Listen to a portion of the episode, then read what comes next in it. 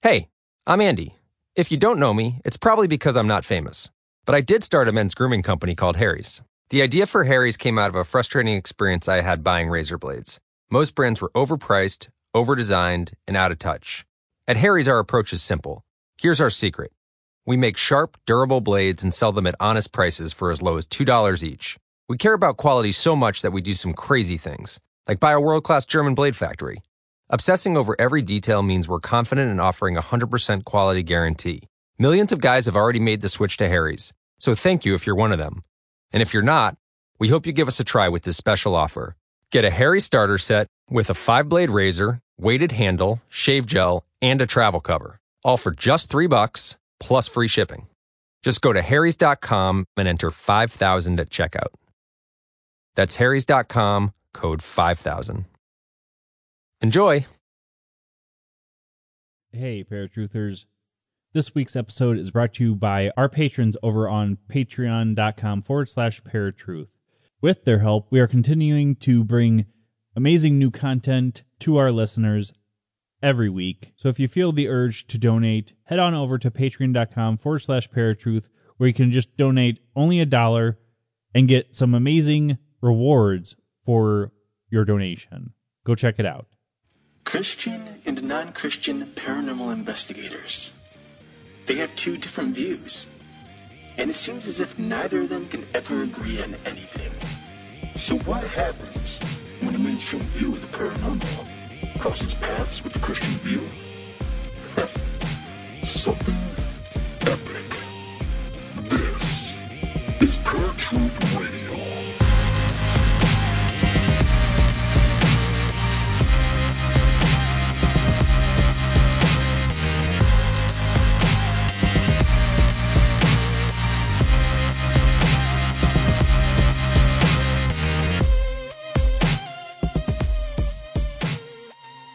Going on, ladies and gentlemen? Welcome to a brand new episode of Paratruth Radio. My name is Justin, And I'm Erik.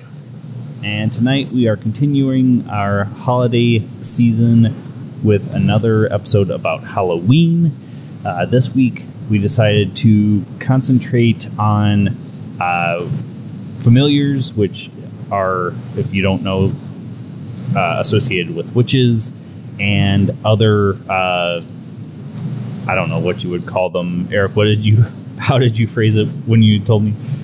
Um, subsidiaries. Subsidiary. Sub- subsidiary creatures of Halloween, basically. All right. Well, for those of you that aren't familiar with the familiar,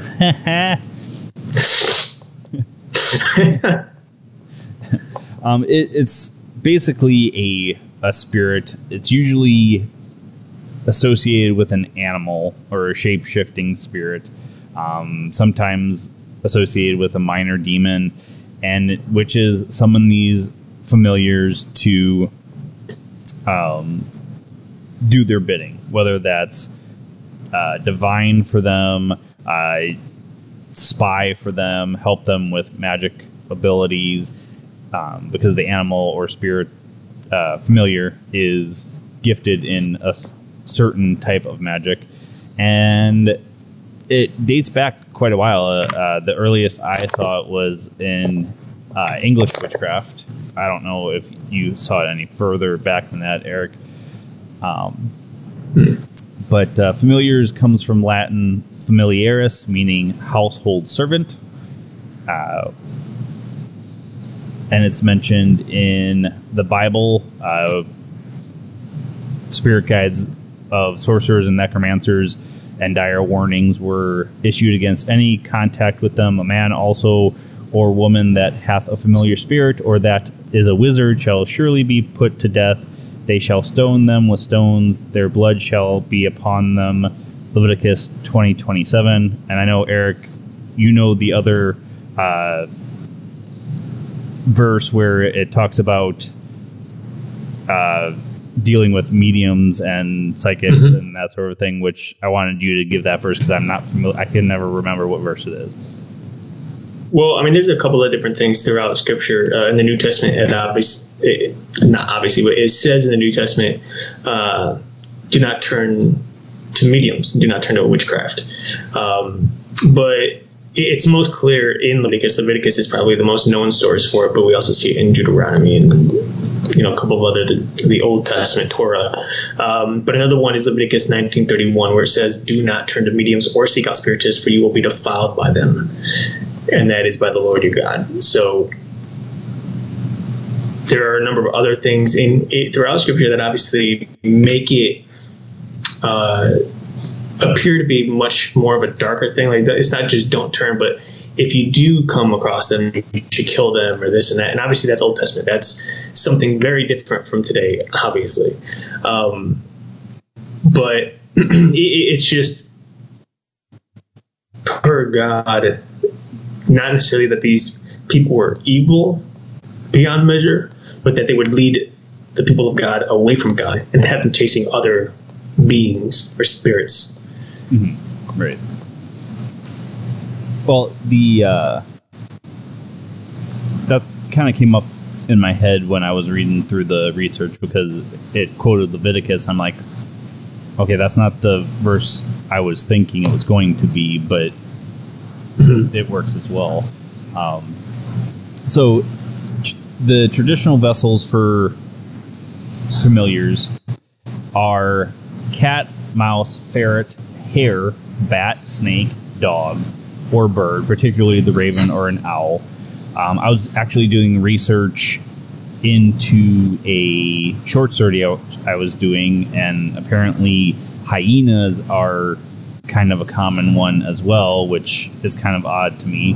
Um, the the most common are a black cat or a black dog. Now, we've talked about black dogs in the past mm-hmm. and how they are somewhat guardians, like of. I think we talked about them being guardians of treasure chests or, or guardians of um, graves or the the cemetery. Um, do you think that could be connected somehow, like the black dog phenomenon yeah. and witchcraft? Sure. Um, I mean, hounds have, have long been regarded uh, as associated with the afterlife in various old texts uh, throughout cultures, uh, and of course within folklore. So it, it, would make sense that they would become famous, uh, or or that famous witches even from the Dark Ages would have been said to have familiars that took the form of a black dog, because witches were seen in in the Dark Ages as evil and the, the uh, black hounds have always had a representation of evil. So comparing the two together, you know, it makes sense. And in fact, there's some stories that uh, when the devil appeared to some of the people in uh, some of the women in uh, Salem, Massachusetts, he appeared as a as a black dog uh, on, several occasions. So whether or not that's true, I mean, obviously we don't know, but yeah, I mean, I, it, it, makes sense to me. Okay. Well, that's kind of the first thing that popped in my head when I saw Black Dog was the Hellhounds that we talked about, because um, that's what they're most commonly called, anyways.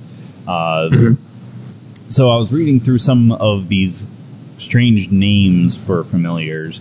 Uh, some of them are no uh, have been called Pyewacket, Dandy Pratt, um, or semi descriptives such as buzz, digger, tit, bone cracker, little rat, thistle purr, or hop moon. Not sure how they came up with these names, if the familiar gave the name to the witch or the witch was just like, I'm going to call you this. yeah. but I don't know why you would call it tit. right. Well, you know. well, it like it's. I feel like. Yeah, it, this is what's interesting to me. So, I mean, familiars. Uh, in the general sense, have always been considered a helper of the witch. Uh, one would even say that the witch had command over the familiar. Mm. But when you really look into the research, you start to see that that probably isn't really the case, and instead the the uh, the familiar, which is a spirit or a demon in most cases, as it's uh, as it is said throughout the various texts that you can read you read, through history about witchcraft. Um, they're basically giving over their services for a limited time, but that the witch doesn't actually have full control over them. It's the spirit that has the control, but they allow themselves to do the witch's bidding for one reason or another. We don't really know the full understanding of it. Like, why does a witch really need a familiar? Nobody really knows. There, there's really nothing behind it, unless that witch's power comes from the familiar itself. Right. Yeah. Well, and the one thing that I had found fascinating, I don't know if you came across this or not, but uh, technically a familiar can also be a person, not an animal, and there are reports of human familiars throughout the Western Europe in the Middle Ages, usually referring to a demon which has taken possession of the body of a human. In the 20th century, the so called King of the Witches, Alex Sanders, boasted of the creation of a spiritual baby, Michael, who became one of his familiars, as late as later did another entity called Nick Demdike, or Demdike, I'm not sure how to pronounce it. But I found that really fascinating because in pop culture today and throughout a lot of the legends that you see, I've seen, uh, I've never seen it where it's a human. Mm-hmm. Yeah, I mean that's pretty rare. Um, you know, as you mentioned earlier, these familiars seem to have the ability to transform into anything they want to transform into. Uh, why one transforms into a black cat and another one a wolf or another one a dog? I mean, one can only guess.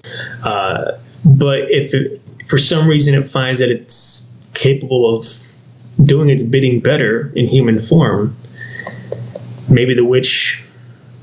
Uh, gets along with the human better. I don't know than they would with an animal. I don't know, you know, but who are we to really question or even try to guess at the ways of spirits, you know, or evil spirits? So, right. Well, it was interesting, even more so that it says that. Uh, usually referring to a demon which has taken possession of the body of a human.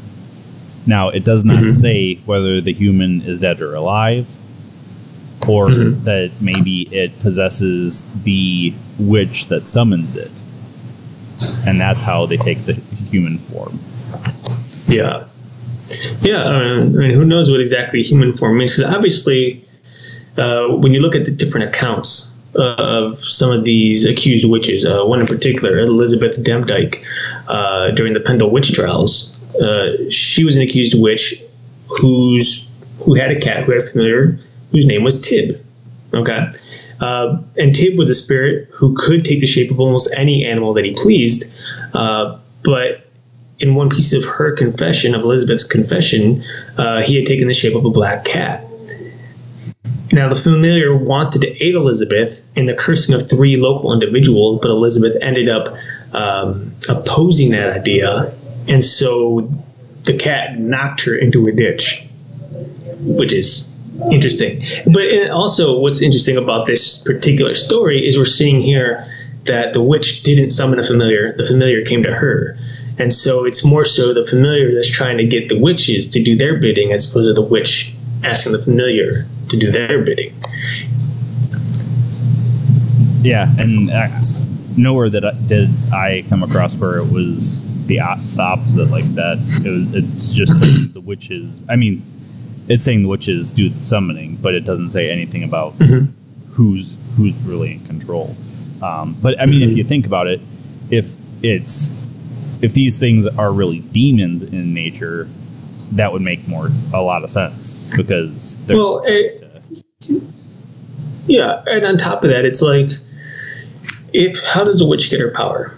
It has to be formed, right? Or maybe it has to be given to her. And so, if the devil, in most of these cases anyway, if the witchcraft is coming by way of the magic of the devil, just like any other position that one would hold in any business or otherwise, there's going to be someone appointed to that person to be a supervisor to make sure they don't use that magic in a way that shouldn't be used, or to make sure that, you know, whatever evil is being conducted is being conducted in the right way. Because there are rules, there's still rules in the spiritual realm.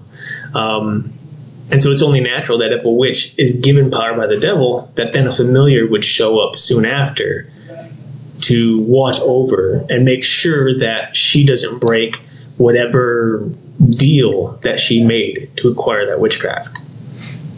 Right. All right. So the one other thing that I came across for familiars was it says that uh, familiars are usually portrayed as mischievous and lively rather than seriously threatening, similar to the imp of folklore and superstition. Uh, and indeed, they are sometimes referred to as imps. Uh, they feature prominently in many modern fantasy stories, usually uh, magical creatures and animal companions. Uh, for example, the Daemons in the popular His Dark Materials trilogy of novels by Philip Pullman, uh, which I've never read or actually heard of. But uh, I mean, it, like I said before, it's common in a lot of pop culture and stories, and um, I mean, going back several hundred years, even so. Mm-hmm. So, um, that's pretty much all I came across on my research on familiars. I was just getting a little bit of a. I mean, I really didn't find anything in depth. It was mostly just kind of a broad thing. Like this one, I got it from witchcraftandwitches.com and it mm-hmm. brought up this information for me. Was there anything else that you came across that was different or, or interesting? Not, not really. I mean, everything you, you, that you uh, have brought up pretty much, um, pretty much sums up all that really could be found. Uh, one of the the other popular uh, familiars was, of course, the wolf, which I had mentioned earlier, and I think you had mentioned at one point or earlier, earlier, earlier on. Um, but what, what's interesting is that some of these familiars seem to be associated with some of the old gods as well. The black cat, for for example, or just cats, for example, uh, they tend to go back to um, where's that?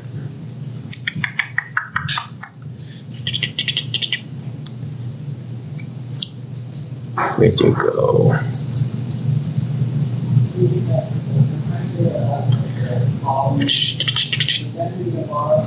Uh, a lot of them go back to like the ancient ancient Egypt uh, culture, you know, and so you have some of these spirits that are representations of the old gods and goddesses. Anubis is one of them, Right. um, you know, and a couple of others for the cat, uh, and even for the hare. There goes it goes back to some ancient goddesses. Uh, one being Oster, uh, Artemis is another, Hecate, Holda. Uh, a lot of these are different species. Uh, uh, a lot of these different species are actually forms of some of the old gods, and you have to question like if that's the case. And you and I have talked about the old gods in the past and what these old gods really are, who they were. I mean, were they actually gods? Were they fallen angels or whatnot?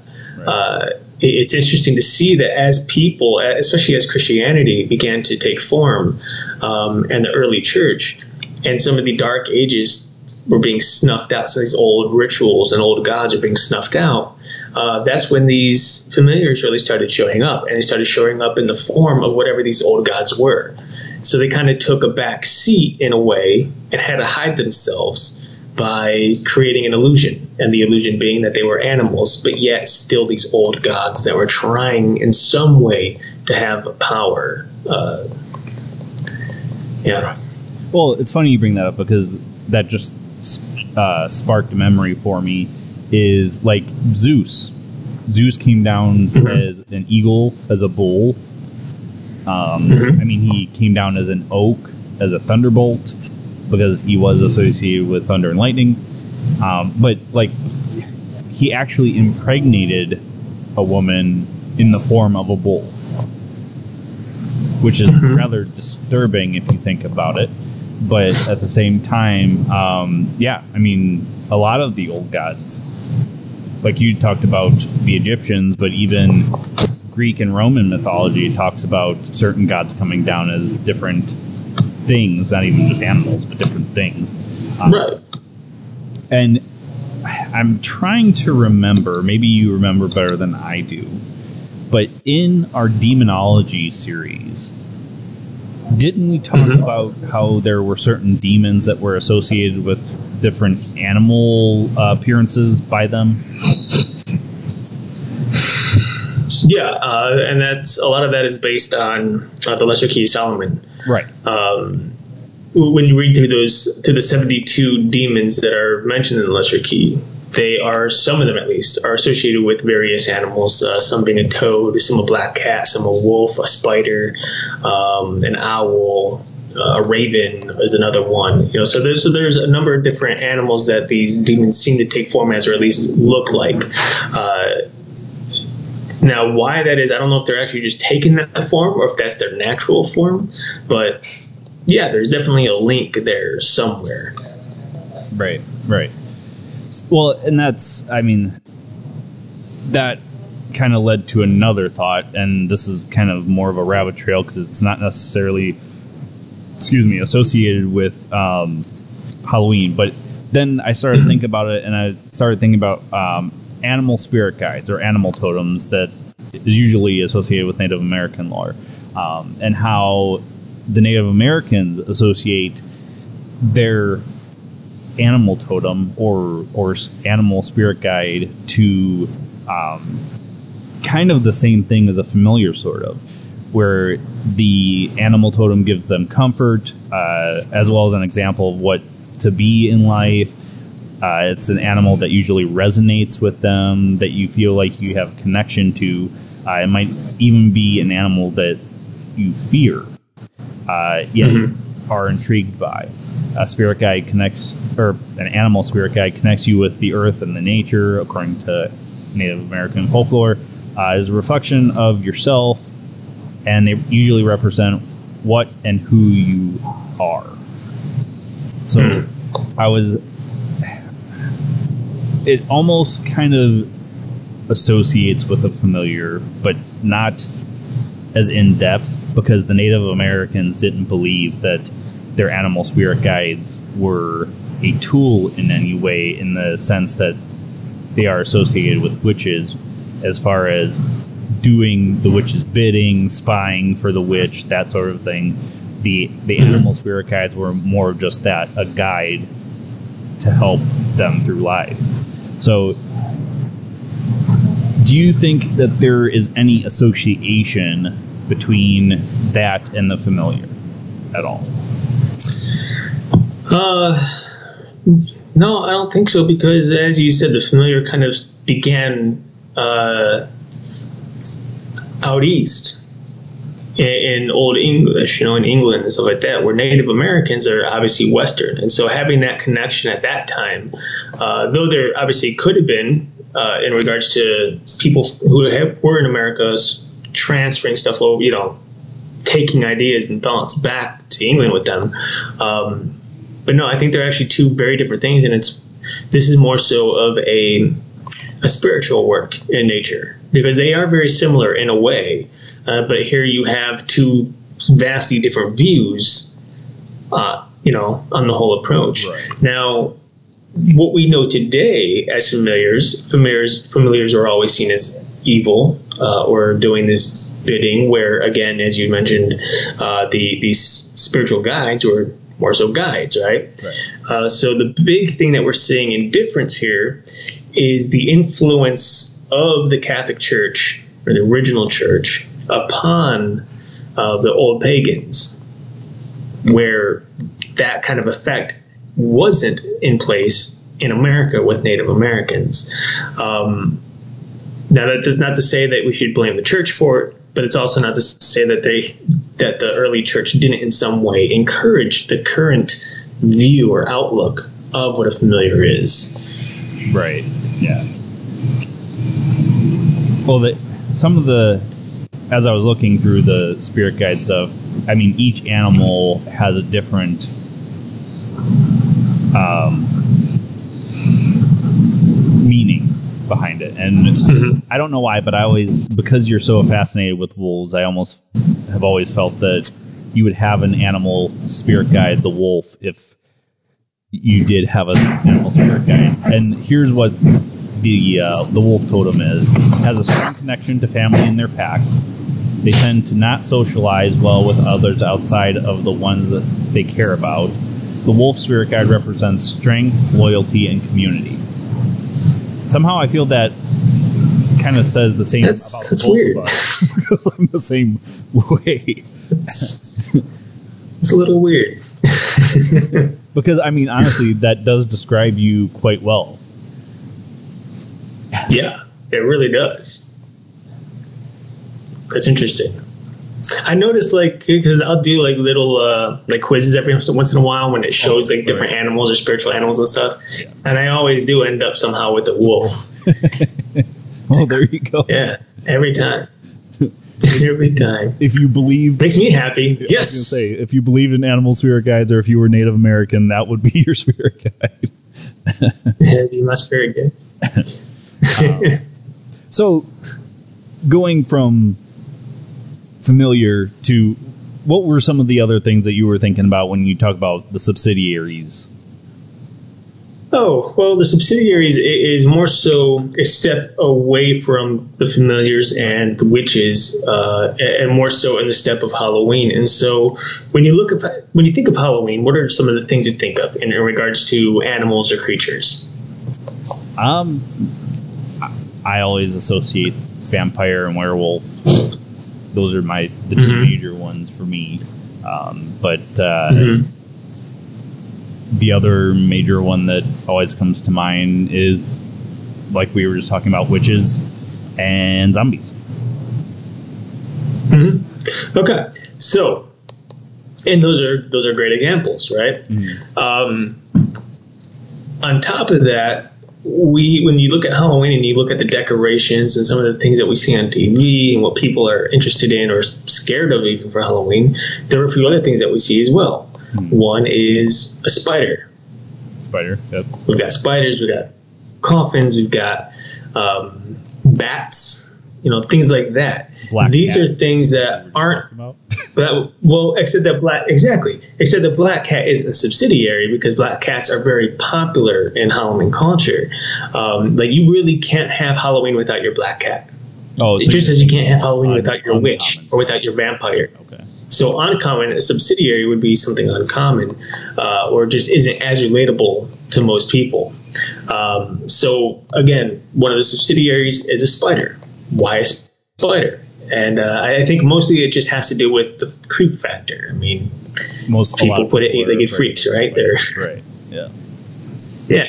Uh, and Halloween is really associated with fear. That that's what the whole idea is. Uh, not the whole idea, but nowadays that's kind of what the point is. Right. How can we best scare ourselves? Right. Today's Yeah. celebration. Um, so you look at the spider. You know, you think of the bat. You think of uh, a number of other different insects and blood and this and that. But when you we look at it on a relatable note, all of these different creatures that we use for Halloween are all night creatures. These are all creatures that exist or live in darkness as opposed to light. And I was actually thinking about this last night uh, as I was trying to fall asleep because I was listening to the crickets and the uh, uh, locusts outside.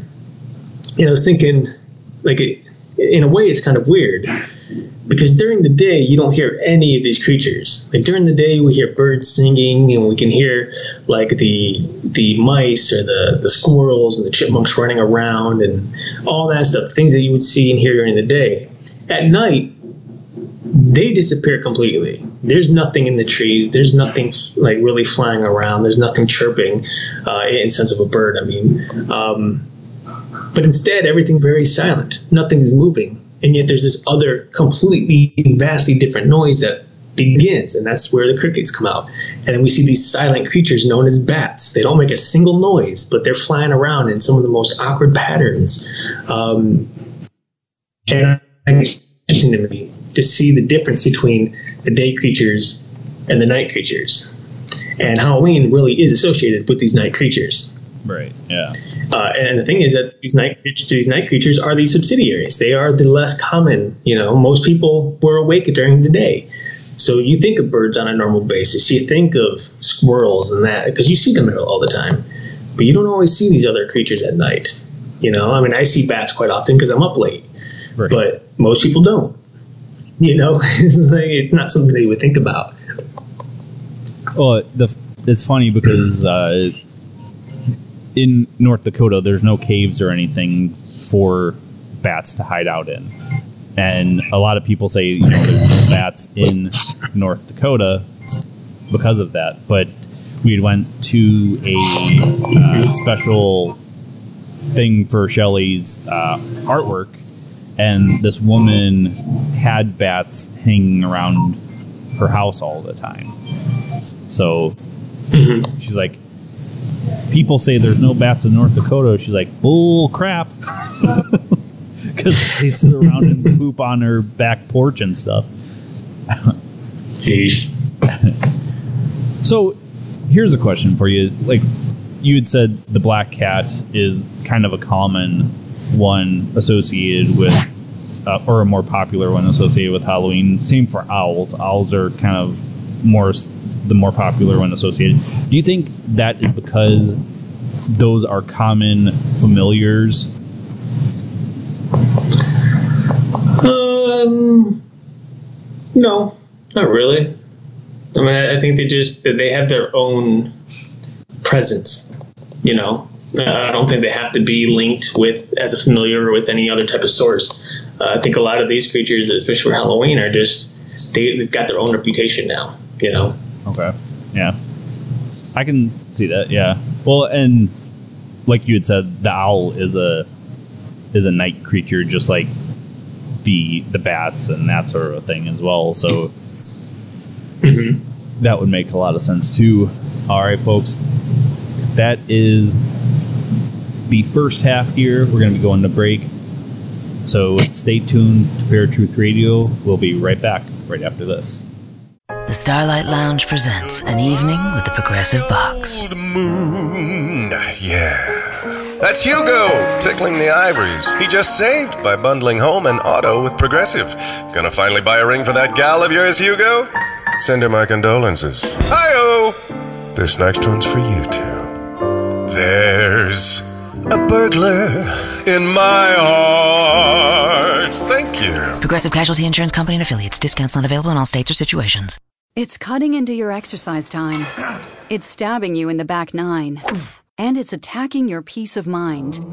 It's pain, and it's getting in between you and the life you want to live. CBD Medic targets your pain at its source. It's fast acting relief with active OTC ingredients, plus the added benefits of THC free hemp oil. Get back to your life with CBD Medic, available online and at CVS. These statements have not been evaluated by the FDA. This product is not intended to diagnose, treat, cure, or prevent any disease.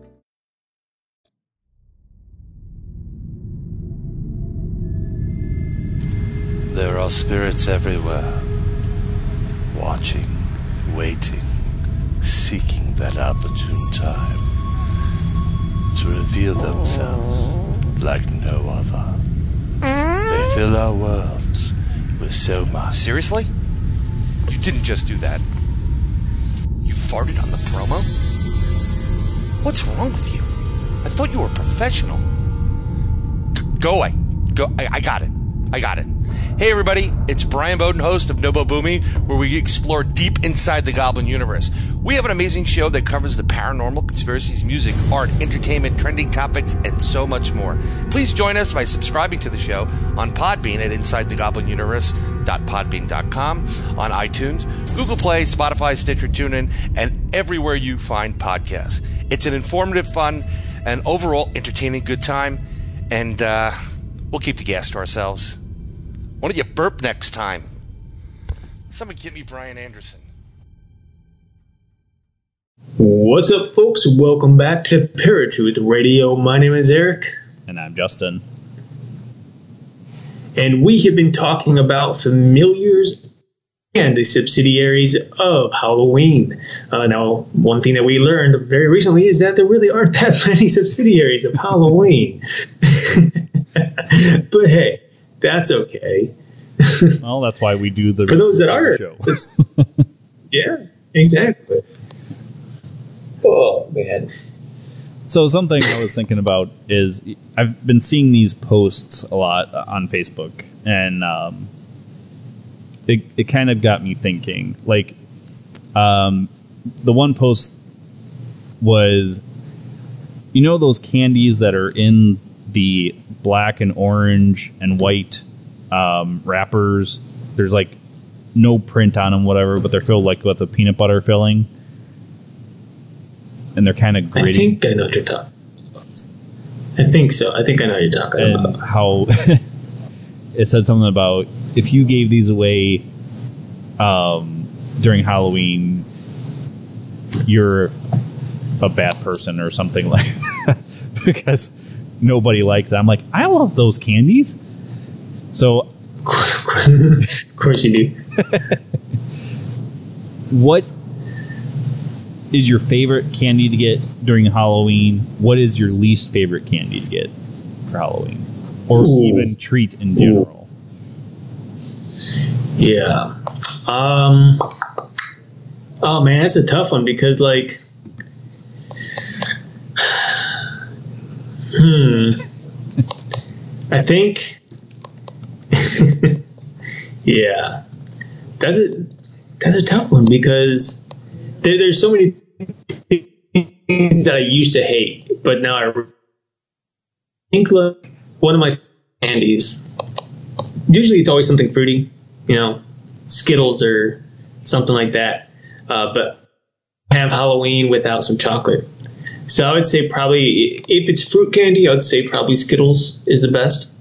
Uh, but chocolate, I would have to think Butterfingers. And I think it's because Butterfinger, like,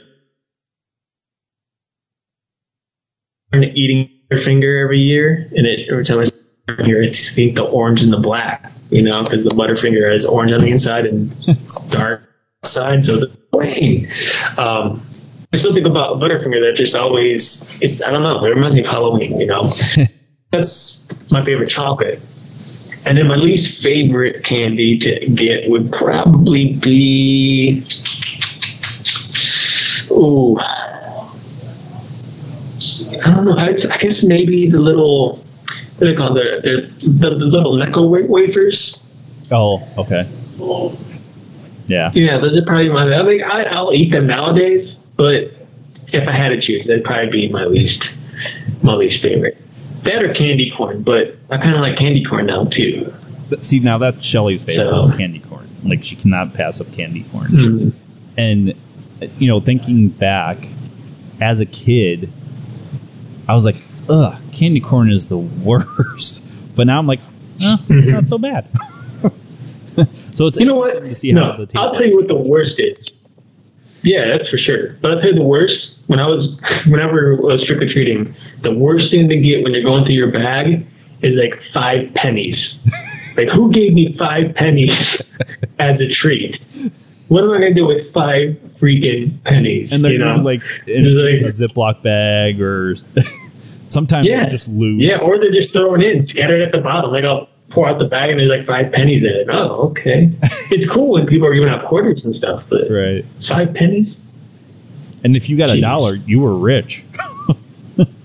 Yeah, for Back real. then, today not so much.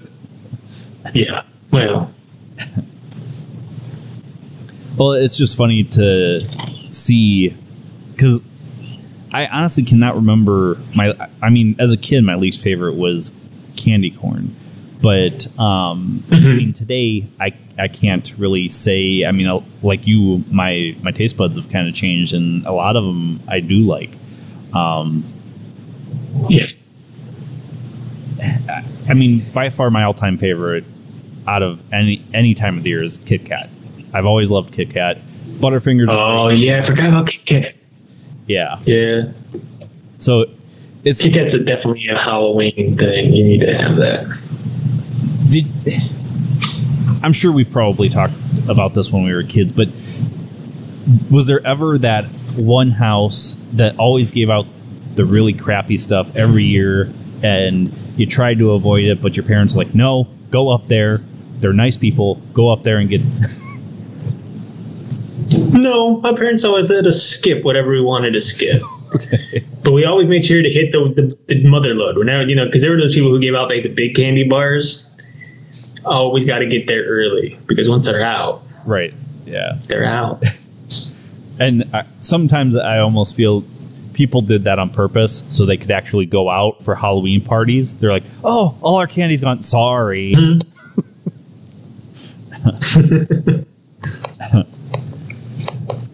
and the, the other thing I was thinking about for Halloween is on our street there was always that one house that went all out and decorated to the gills. Was was there ever a house around you guys that was like that? Yeah, my house. For sure. Uh, and when, once I got into high school, I made sure that my house was the number one best creepy house on the block. Um, but occasionally there would be like a house up the street, not on our street, but on the like a couple streets over. Hmm. That would have like this big thing where you walk in under like an archway, and there's all this. It's almost like walking into like a haunted graveyard type thing, and you have to walk your way up to to the people who are sitting at the at the thing. But you're always scared because there's like these these like costumed figures, you know, standing on the side of the of the walkway, and one of them may have a real person inside of them. Uh, but yeah, so I mean, probably that that particular house. Uh, but yeah, I mean, honestly, my house was the best because we had the real coffin that we got from the funeral home. So Oh, once I got that thing, Yeah. yeah, that's when Halloween took a turn. That moment, I became the, the cool house on, on the block. Well, the the one on my street, it was, my street was called Grassmere, and every year it was always Nightmare on Grassmere. Now it wasn't always like a Freddy Krueger type theme, but it was always because that's what he was trying to associate it with. But um, every year it was something different, and Mhm. when he finally stopped doing it, everybody was like, "Oh, Yeah. yeah, I still get sad because like I'll still like decorate for Christmas and stuff for at my parents' house. But Halloween I haven't done in years, and like I know nowadays, oh my gosh, I can go crazy nowadays. Out and really just nobody would want to come and get candy for various reasons, but I feel like I'd have an issue with neighbors it being a little too uh, over the top with things. Um, Well, I mean, you're a script writer too bad. The- the last- now, so like you could be like, okay, get out there, get out there, and direct everybody to yeah. the place to. Remember the last time? the last time I did anything for Halloween, and and it wasn't like the house wasn't even decorated or anything, but like the last time I did any scare on Halloween was when I dressed up as a as a werewolf, in like five, six years ago, something like that, a long time ago. It was a while ago, um, and that was when like I, I was sitting in a chair, just I was just relaxing, right? But then my dad thought maybe I should try to scare some some of the girls that were walking up to the house. So it's always fun because here's the thing: it's like they're not scared. They're acting like they're not scared. That you know they're actually petrified right now because you don't they don't know what's going to happen. Right. Well, this is how you know when somebody's scared on Halloween. If you're in a creepy costume, but you, you stay really still and you, you you know look try to make yourself appear as a dummy or something, when they approach, they can't see that you're seeing them. You know because you, because the mask will cover your eyes and stuff. Um, but it's when they walk up and they're trying to act normal and cool, like, hi, how are you? Talking to whoever's passing out the candy. But then they keep looking your way Right. very subtly, trying very subtly to keep looking toward whatever it is that's sitting next to them. Um, that's one way where you know, like, if you jumped up right now, they're going to wet themselves.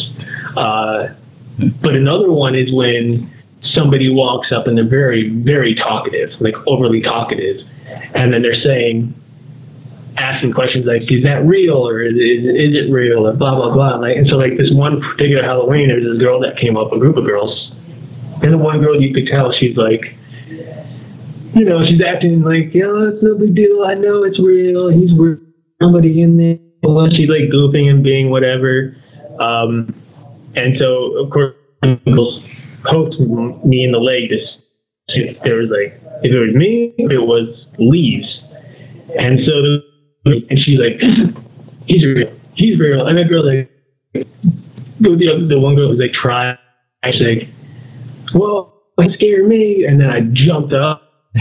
What she do? She screamed at the top of lungs and literally runs down the street. She. And I'm like, for scared. She seemed pretty scared.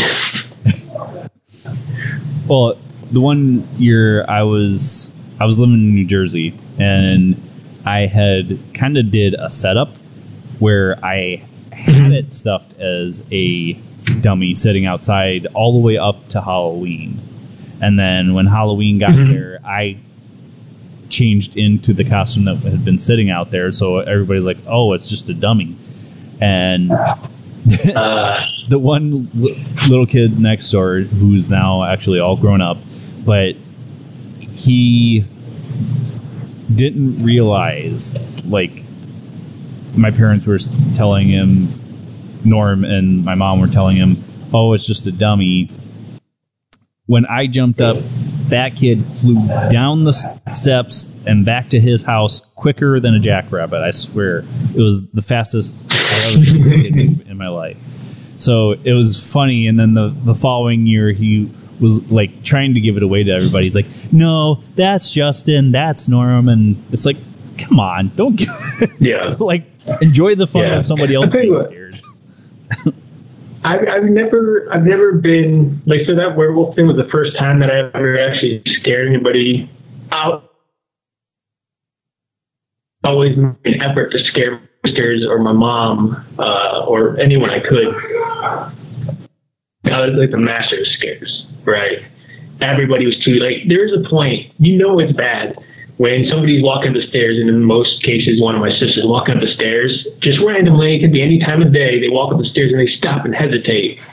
And they have to slowly, like, arch their neck and look out. you know, you know, every time they come up the stairs or they have to. But there's this one, one Libby, I used to scare the crud out of her all the time. And there's this one day at my house for the bathroom. And of course, I find it the perfect opportunity when someone's in the bathroom to just hide just on the other side of the wall. So when they open the out, usually pretty unsuspecting, right? She walked out and I did the normal. I would just jump out. Sometimes I would scream to inflict more fear. And it's the first I ever saw somebody scared that their face all scrunched up like they're about they dropped down to the ground in the fetal position and just held their legs to their chest the whole time for like a good four minutes. I was like, "Are you okay?" And she's like, has tears running down her face. She, I hate you. I'm like, "Jeez, it's daytime." Like, Who said monsters are just stuck to the nighttime? hey, well, yeah, no, I know. I was like, man, I didn't think it'd be that bad.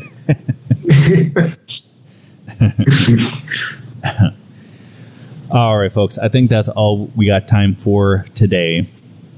So stay tuned next week for some more Halloween fun right here on Paratruth Radio. But until next week, same time, same channel. My name is Justin. and I'm Erik. Peace.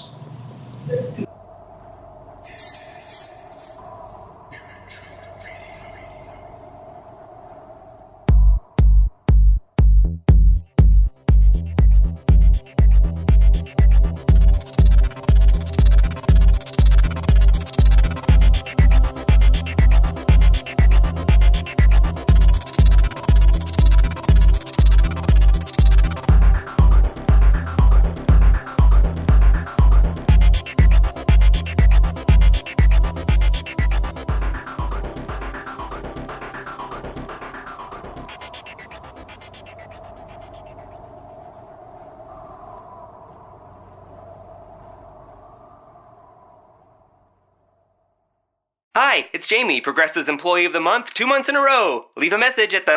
Hi, Jamie. It's me, Jamie. I just had a new idea for our song about the name your price tool. So when it's like, tell us what you want to pay, hey, hey, hey, and the trombone goes blah, blah, blah, and you say, we'll help you find coverage options to fit your budget. Then we just all do finger snaps while a choir goes, savings coming at ya, savings coming at ya. Yes? No? Maybe? Anyway, see your practice tonight. I got new lyrics for the rap break. Progressive Casualty Insurance Company and affiliates. Price and coverage match limited by state law. It's cutting into your exercise time. It's stabbing you in the back nine. And it's attacking your peace of mind. It's pain, and it's getting in between you and the life you want to live. CBD Medic targets your pain at its source. It's fast acting relief with active OTC ingredients, plus the added benefits of THC free hemp oil. Get back to your life with CBD Medic, available online and at CVS. These statements have not been evaluated by the FDA. This product is not intended to diagnose, treat, cure, or prevent any disease.